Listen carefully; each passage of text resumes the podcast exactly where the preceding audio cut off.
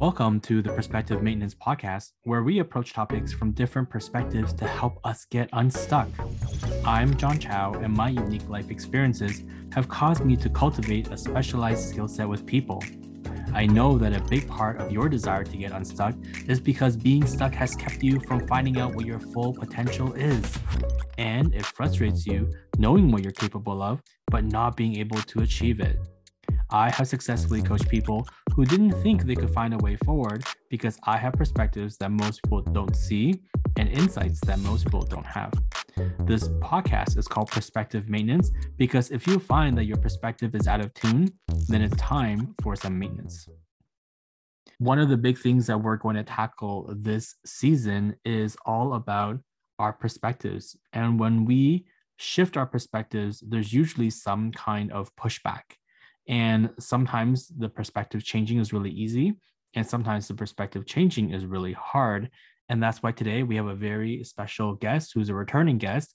My good friend Heather is such an incredible professional and she understands this field so well. So I brought her on today to talk about having a different perspective on understanding change and how to make change work for you. Because here's the thing change is inevitable in one sense and maybe it's not. Maybe we can all go um, dig our houses ourselves into a hole and just stay there and stay the same. And there's a tendency and temptation to do that because change could be so uncomfortable. But if we want to be the person that we were meant to be then change needs to happen. So I would rather help equip you with understanding change and the different stages of change than for you to go through change without this critical information and then maybe not have such a good experience. So I'm so excited to share this episode with you with my good friend Heather. You can find her podcast, Templates for Life, where she really talks about the different templates that you can have in your life to make your life the fullest life that it possibly could be. Yes, I know you can tell why Heather and I are such good friends now because both of us really care about your personal development and ongoing maintenance of your personal well being.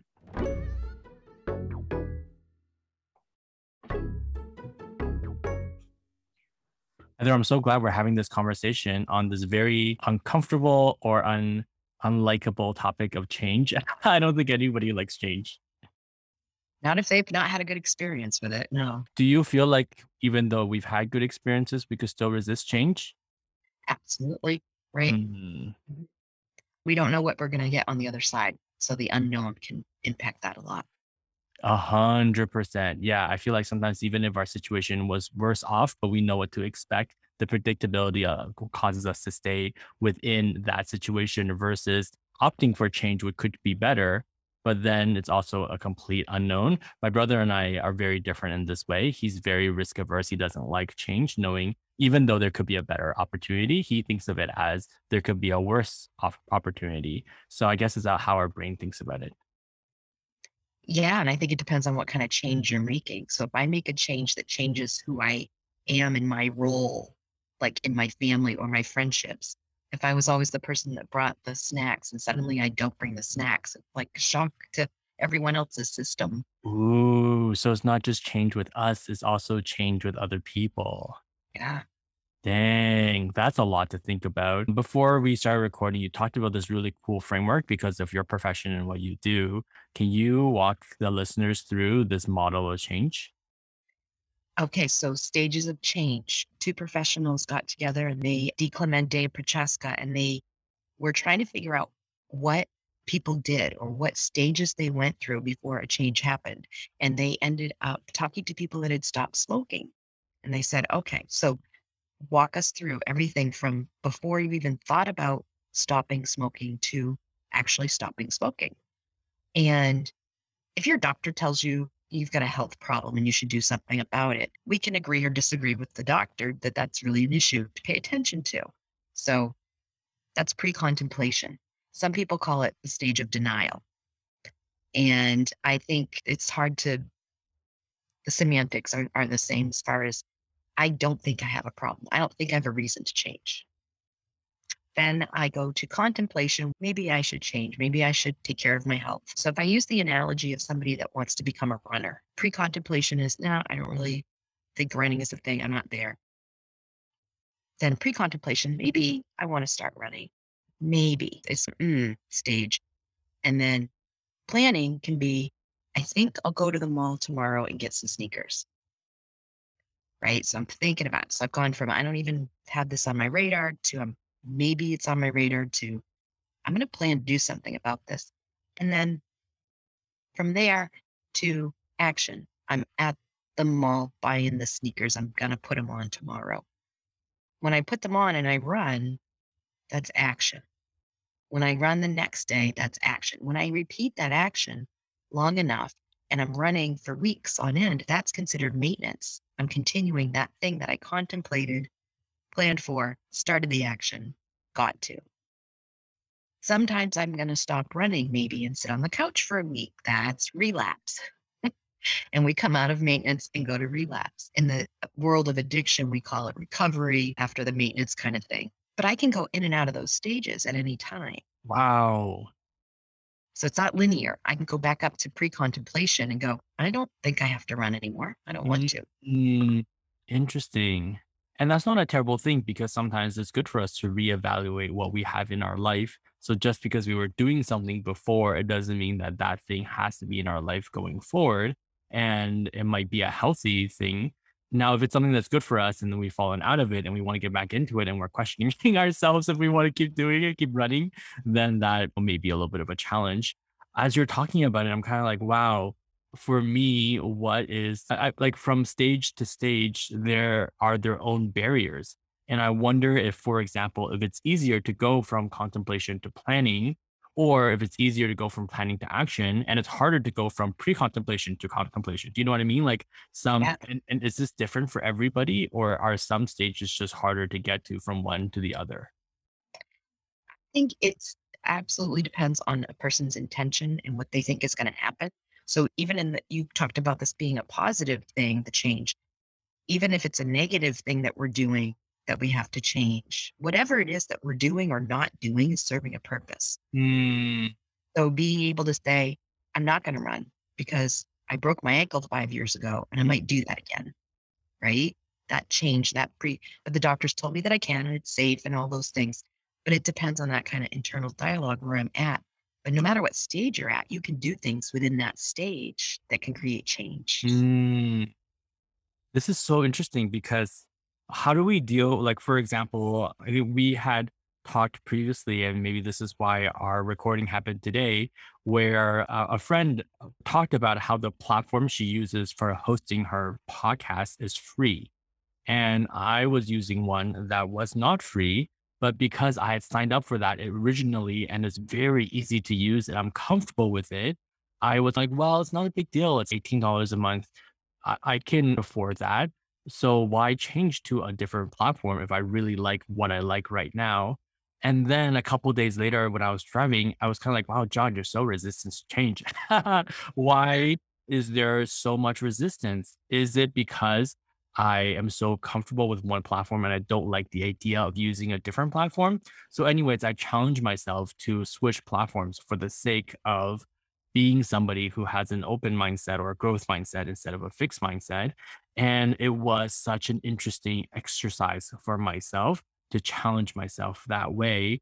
Why do you feel like sometimes we have the desire maybe to, to do something? Let's say, for example, I want to run and I talk about it for years. And I say that I want to, but then it's constantly in pre contemplation and not really in full contemplation or not even in planning mode. Why, as human beings, I don't know, in your opinion, why do you think we do that? Perceiving it as a risk can be part of it. Perceiving it as, okay, if I become a runner, then people will expect me to run. Like I've set a bar. Ooh. And the minute I'm not running, right? So then performance anxiety or my role, everyone else is a runner, I'm not. If mm-hmm. I thought of those kind of things.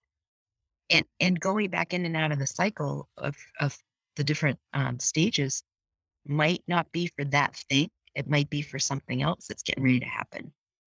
So your switching platforms might not have been so much about switching platforms, but about you've been challenging people to think about and look at their perspectives and so maybe it was an internal challenge for you to shift your own perspective. It wasn't even about the platform in and of itself. Oh, a hundred percent. How can I be somebody who challenges other people and hope for them to take on the challenge when others challenge me and I don't take on the challenge? Now, it doesn't mean that every single time we're challenged, we take it on. And then all of a sudden, I'm just going to do everything now. But I Yes. think the understanding, or at least for me, the awareness of why I would or would not take on the challenge. And in this case, I felt like not taking on the challenge, just switching to another platform seems kind of silly because it's not like it's that big of a thing to do. Granted, all my stats were on the other platform and now I'm starting new and all this other stuff, but that's not, you know, a huge inconvenience in itself per se. If I can't even do something smaller like that, then what are the chances of me switching my perspective with something that is bigger? Right. And you were in pre contemplation because nobody had brought this to your attention. It wasn't in your sight. So it's not a bad thing to be in pre contemplation. I think that's why I, I just like the term denial because it means you're fighting against something. Oh, And I think sometimes it's just that we don't know what we don't know. mm. Yeah, that's so neat.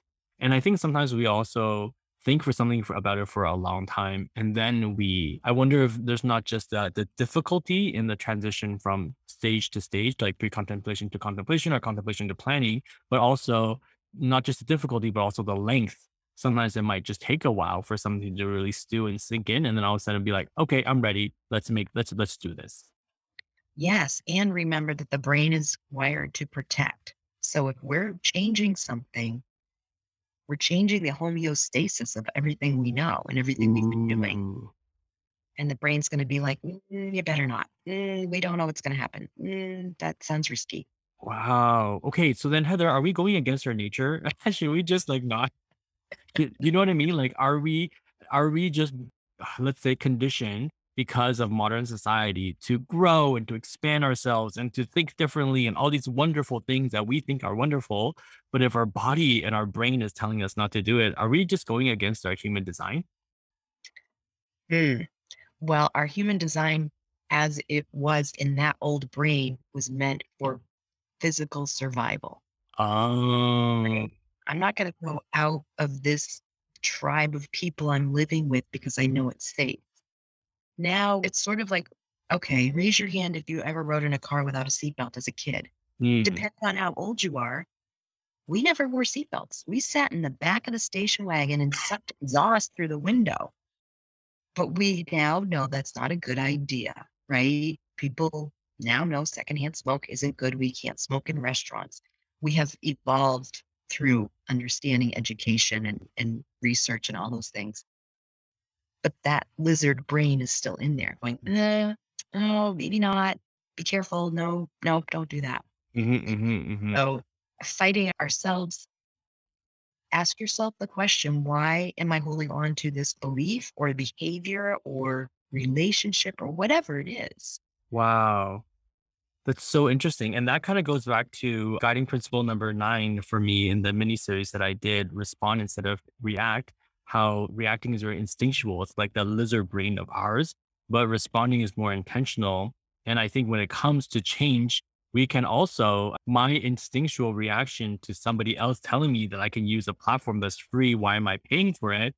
Immediately it was kind of like, you don't know all the benefits of this platform. You don't understand why and how easy it is to use. That's exactly why I'm using this. It's worth the 18, you know, it was very much in that stage of like instinctually my lizard brain was in protect my own, defend myself mode. But then I had to switch from that into a more intentional kind of like, oh, okay, maybe she has a point there. And maybe I did am doing something that is unnecessary. And sure, maybe the user interface is better, but I won't know until I try this other thing and then I can decide for myself what I really want to do. It's so interesting. You're right. Maybe the lizard brain isn't always the right approach. And for us to intentionally decide how we want to approach life now requires a little bit more intentionality and contemplation.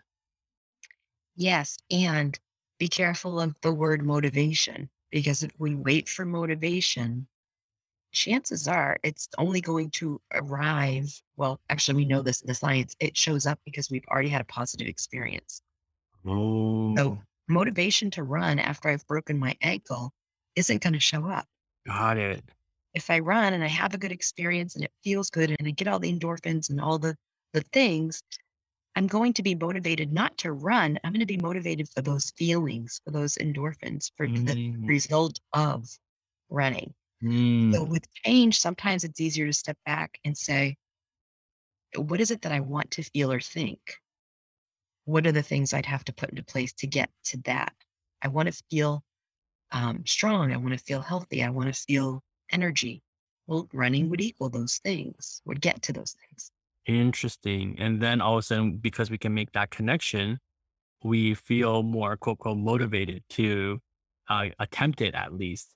You were talking earlier about how if I start running, then I set up a precedence for other people to think that now I'm running. And if I stop it, then I'm going to feel, you know, shameful or, or embarrassed about it.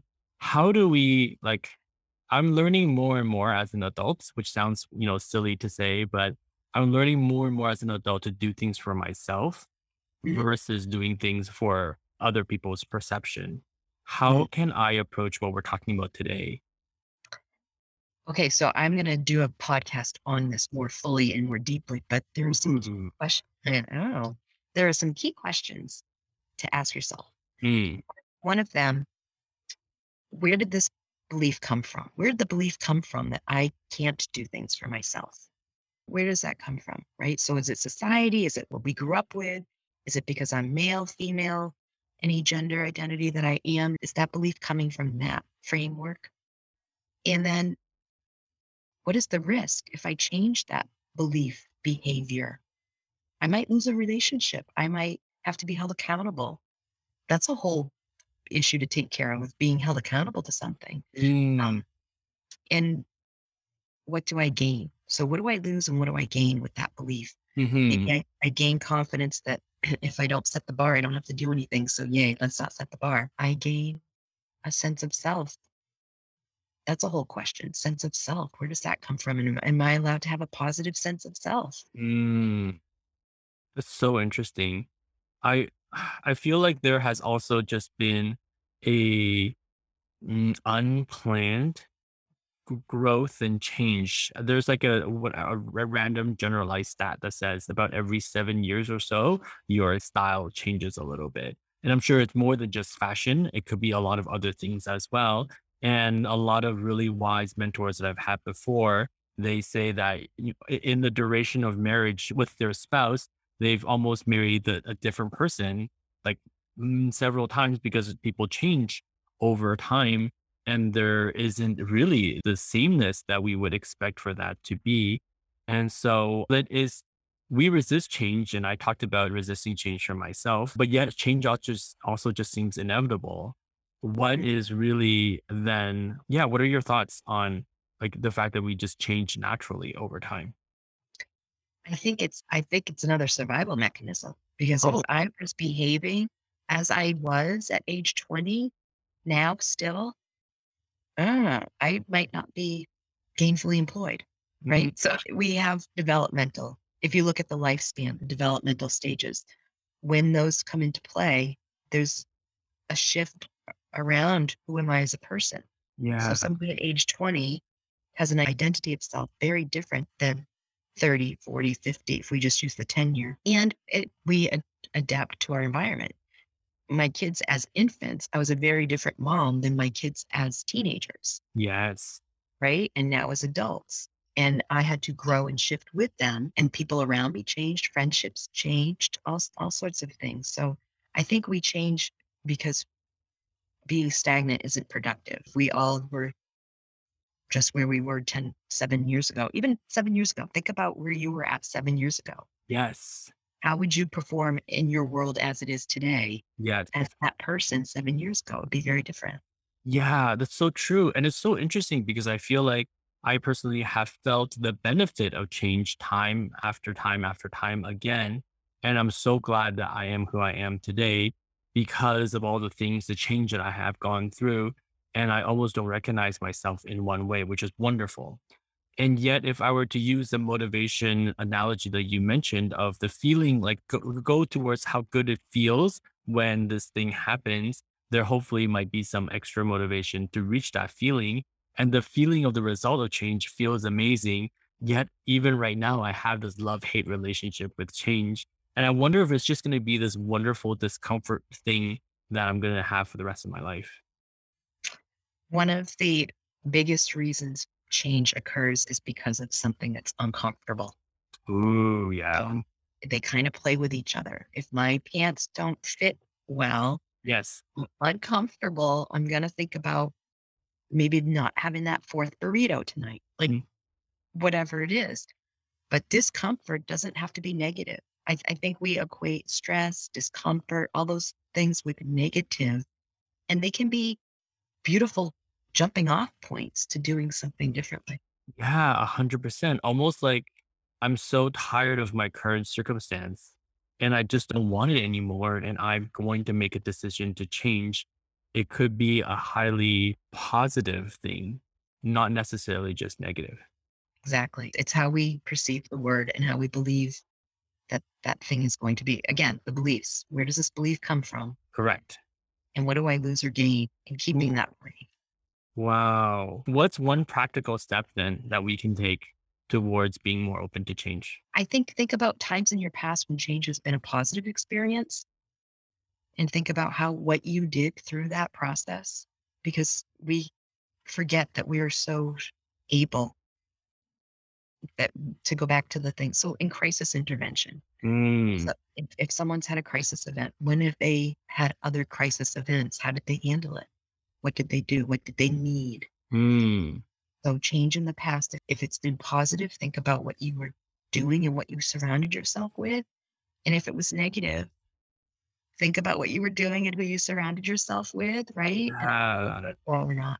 Wow. That's so cool. And I feel like your what you do is so neat because your clients come to you because they don't have the ability to see things from a different perspective. They need your support to either assess their situation or to provide a different way of thinking that then allows them to tackle their situation differently.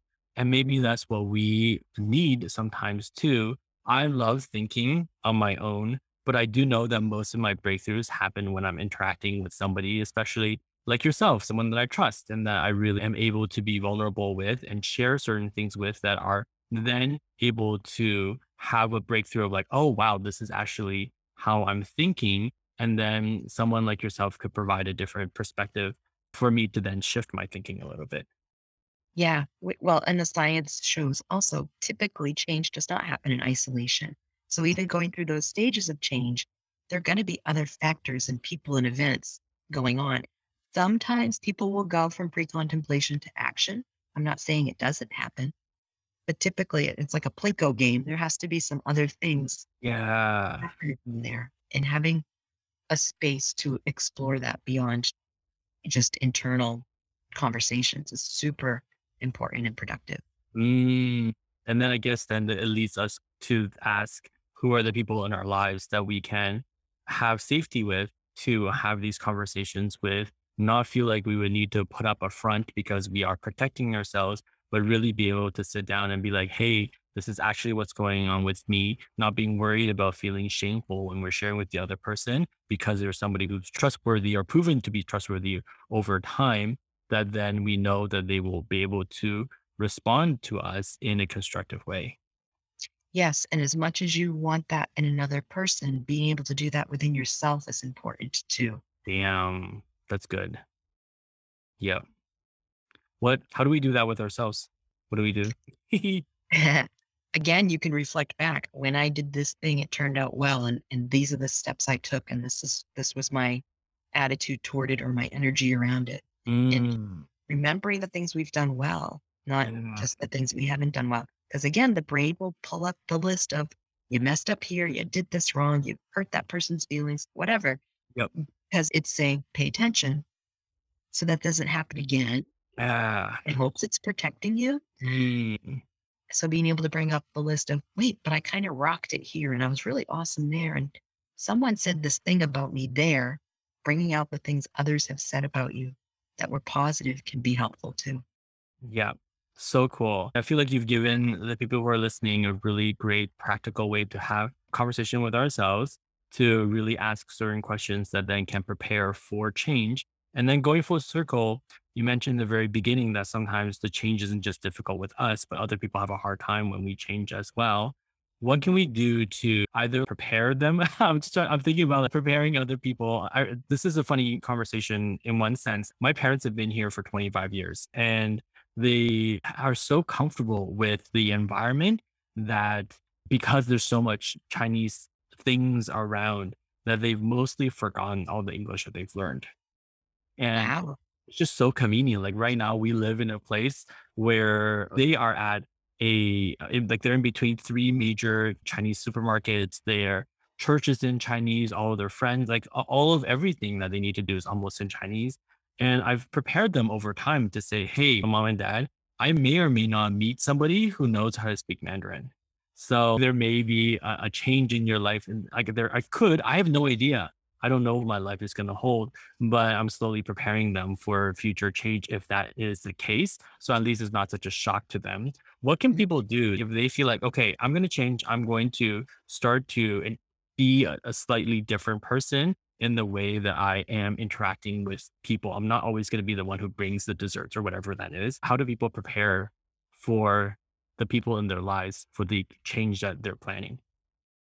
I think, first of all, give yourself permission to say that the change is okay with you. Like you really have to own it and be okay with it Mm, because it'll be really easy to get knocked off your horse and decide to not get back on. yep.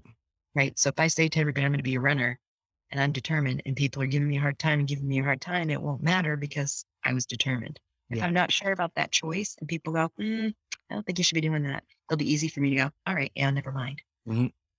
Preparing people, talking to them ahead of time is a wonderful gift you give them and yourself. So I've done things this way all along. I'm going to start doing things differently. And I just want to let you know because it might be weird for you because it's going to be weird for me. Just validating that it is a change for you, yes, but it's also a change for them. So imagine yourself on a teeter totter with someone and you just jump off. What happens to that person still on the teeter totter? Right? They're, they crash. And what the heck was that? Yeah. So I'm going to announce that I'm going to get off the teeter totter. I'm going to let you lower yourself, right? I'm going to prep you gently as much as possible. And sometimes change happens and there isn't a lot of precursor that can happen, but I think, or pre conversation. And, and I think then acknowledging the discomfort they may have over it. Mm, And this could be relationships, this could be parenting, this could be work, whatever. So when I'm working with families and they want to change how they've been doing parenting, they are challenged, they are demanded. I make it happen, but tell the kids you're going to parent differently because they're going to be in shock, right? If Tuesday was always this way and suddenly Tuesday's not that way, they don't know what to do with that. That leaves them feeling unsafe because they don't know what to expect. totally.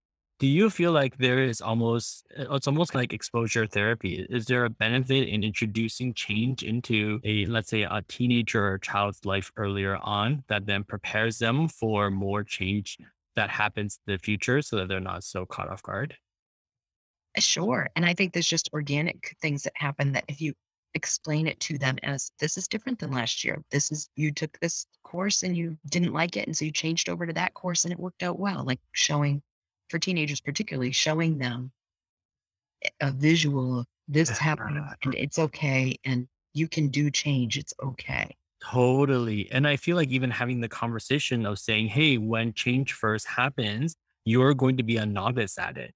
And the Yes. feeling of being a novice is so uncomfortable for so many of us, especially, I would say, let's say, for example, we worked at a different workplace. We just got a new job. It feels amazing that we got a new job, but then now we're also the newbie at the job. The role might be similar to our last role, but the environment is totally different. Maybe the way of doing it is different. And then all of a sudden, we don't feel like we can be that star performer that we were in the last job because we're in this novice stage right now, even if we have a certain level of expertise.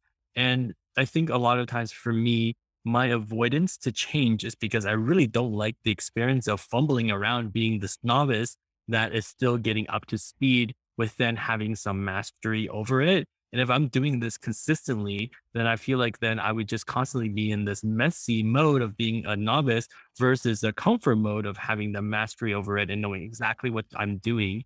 It's no different than cooking a new, you know, recipe or trying something that we've never done before. It's it's both exciting, but then once we actually get into it, be like, oh, what did I sign up for? I'm so bad at this. And nobody wants to be bad at something. I know I don't. Mm, right.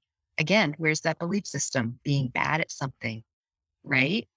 what is that Mhm. about? Yeah. If you don't feel masterful in the moment, what's going on? What where is that stemming from? And also with the novice piece, anything we've done, we weren't a perfect performer the first time we did it. Whether it was walking, teaching ourselves to eat, or right, making a recipe. Maybe it came out great the first time, but our first time learning how to cook maybe wasn't as wonderful. Sure. Um, but reminding ourselves and being compassionate with ourselves. Mm, You didn't have the expertise, you got to the expertise. So I'm not running a marathon, but I'm running, so I'm getting to it. yeah. And I think you said something just now around that excitement. We sometimes label anxiety to our our our feeling. We title our feeling in the moment as anxious. Yes. The excitement. It could Yes. be that I'm hungry. It could be that I'm thirsty. It could be that I didn't sleep well, right? Yeah. And if we label everything under this negative umbrella of anxiety, Mm, that can stifle change too. Oh, a thousand percent. And I wonder, I mean, one of the things that I like the most about you is your ability to see a situation and laugh at yourself a little bit. And you're, you're encouraging so much of the people around you to have the same kind of feeling.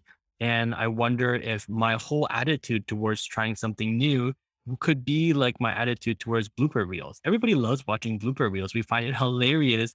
Well, now I'm just creating my own blooper reel by trying something for the very first time. It may work out well. It may not work out well at all. But then what if I can laugh about it? What, what if I can have a great story now that I can talk about this disaster baking scenario that I had and my inability to understand this and that when it comes to temperature of the oven? Or I, I think it's just so much better in life when we can, in one sense, not take ourselves so seriously and then have the ability to laugh at being a novice or whatever, and then being excited, be like, yeah, I did it. I tried something new.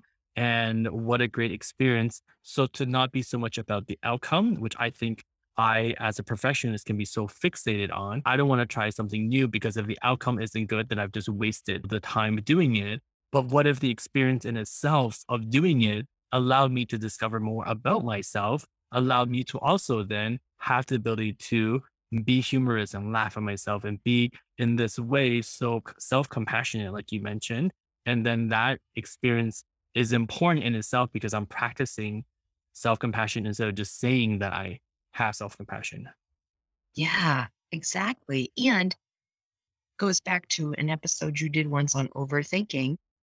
When we get on the train and we are just thinking and thinking and thinking, we aren't even seeing the the beautiful scenery or remembering when to get off the train or any of that stuff. And overthinking becomes part of that survival process in the brain. Mm. Brain coming up with scenarios. Well, this could happen. What if this? All of that. It's survival stuff. So you can honor your brain and say, thank you.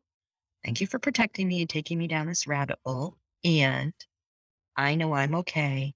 I know I can figure this out in a way that isn't going to be anything but wonderful because Mm, it's going to be okay either way.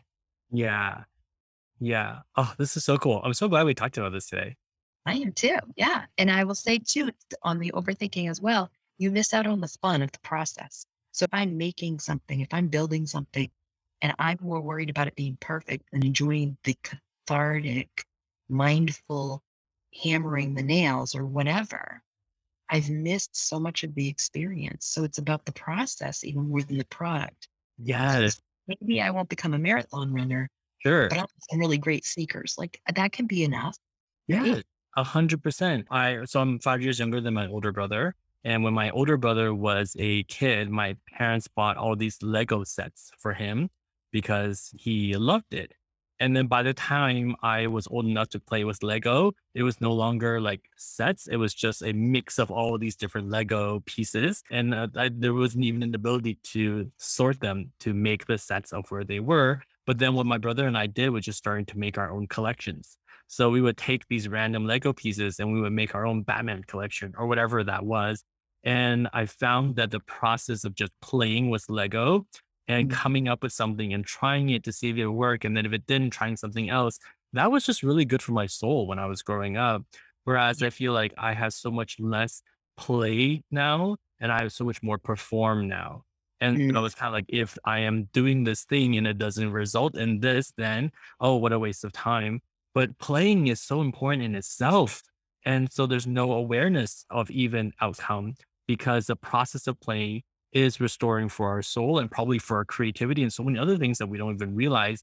The outcome of that is so valuable, more so than the product that is per- done afterwards.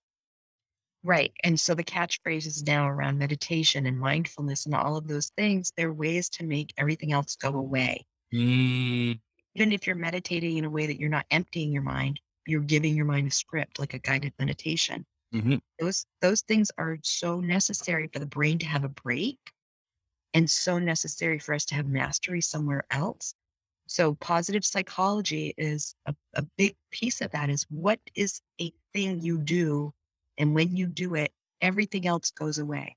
Is it reading a book? Is it painting on a canvas? Is it doing a sound walk, a, a, a listening walk? Those things are so necessary for our mind and body to have a Mm, break from the reality of the worlds we're living in. totally. Well, everybody can definitely tell why you're one of my favorite people to talk to because it's just so much cool things that come out. And I feel like we've given our listeners um, a handful to take away, which is really cool. For those of you who don't know, Heather and I are both going to be launching this episode on our respective podcasts. So we'll just do a final because if you're listening to on Heather's podcast, you'll know where to find her, but we're still going to talk about that right now. And I'll do one for myself and then we'll wrap up. Heather, where can people find you? So I'm on Instagram right now and it's let's do the daily differently. And there's a bit of a change coming on the horizon. So Yeah. I too am challenging myself to change. So I will announce that on my platform, but you can anywhere you listen to podcasts, pretty much it's there. And yeah, I and just to say, I'm not saying all this to say it. I actually put this into practice yesterday and I did a I did a silly reel because I just I'm watching them and I'm like, that's fun. I could never do that. I can't do that. That's no, no. And I did one and I purposely told myself, don't overthink it, just do it. Just do it. And I just did it. And it was really silly. And I had so many texts late last night, friends going, What are you doing? You need to go on TikTok. And I'm like, no, no. but you there's an energy that arises when you make that shift with compassionate intention. A hundred percent. And this is something that's said often, but what looks and Brene Brown talks about this, what look what feels like vulnerability to us looks like courage to other people. So your friends probably looked at you and be like, of course Heather would do this. She does all the, you know, cool things. And then to us, it's kind of like, oh, I'm gonna look so stupid in front of so many people. And we just don't have a very accurate assessment of the situation when we do things ourselves because other people usually look at it and to be like, wow, it's so cool that she took on this new project or that she's trying out something new. And then I had a really good laugh. So mission accomplished. Well, thank you. and where can people find you, John? Uh, I am the John Collective on Instagram, and that's also my uh, website, thejohncollective.com, if you want to find out more about my services, including perspective coaching. And then the, my podcast is Perspective Maintenance. So thank you for such a great conversation. As always, we're going to need to have you on consistently. I love this. Thank you.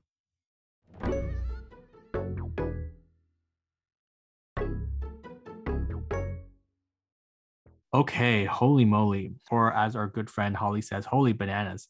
There is too much in this episode to wrap up, and I don't really know how to wrap it up. But I will give you some of my key takeaways because there are just different things that we're all going to take away depending on what stage we're in. So, this is definitely one of the episodes that you can come back to again and again maybe when you're more ready and you're in a different stage, this episode will speak to you in a different way. So I want you to put this in your back pocket. So just to review, there are five stages of change. And this trans theoretical model is what we're talking about today. First stage is pre contemplation. And then we go into contemplation. And then we go into preparation. and then we go into action, then we go into maintenance. Now, this is really important because we're not just trying to entertain change, we're trying to create permanent change. And when there is permanent change, then we're a new person. And there's nothing that feels better than being a new person that is constantly growing. Yes, it is a little bit nerve wracking, but at the same time, I'm sure you would agree with me that you would rather not be anybody else but who you are today.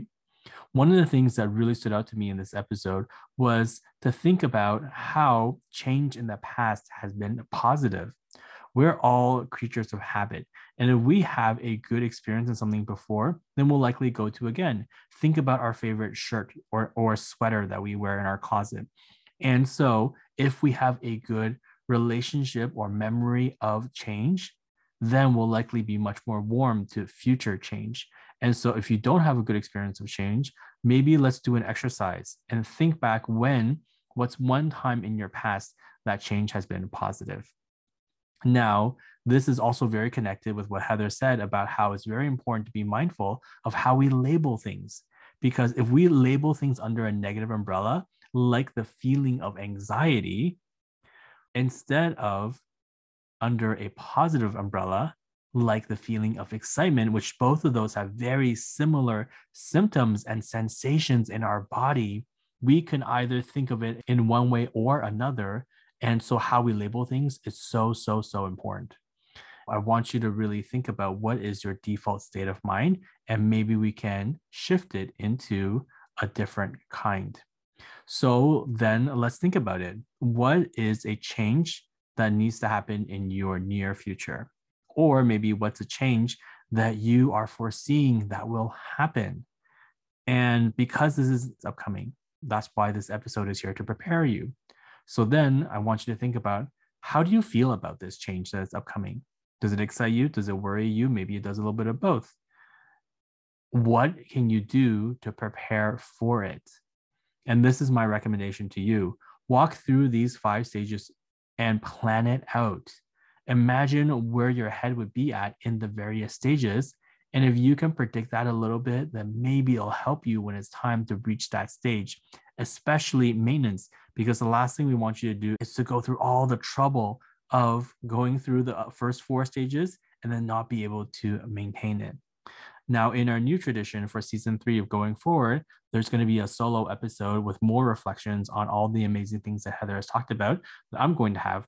So if you want to leave any comments or ask any questions, please do by Saturday. There is a questionnaire or feedback form in the show notes. I'd love to hear from you and what your thoughts and your experience are of this so that I can share this with the listeners and the other listeners because you're also a listener.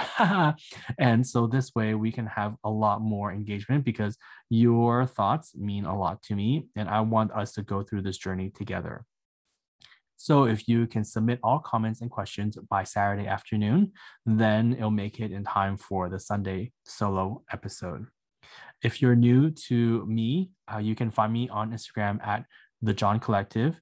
And you can also look at my website and learn more about me, which is also thejohncollective.com. If you want to find out more about our community, we have a Facebook group, also called the John Collective. I would try to make things really easy for you. And of course, if you ever want to reach out and have some one on one coaching time, I'm happy to jump on a call with you and find out what's going on in your life and really be somebody who can help you with your perspective.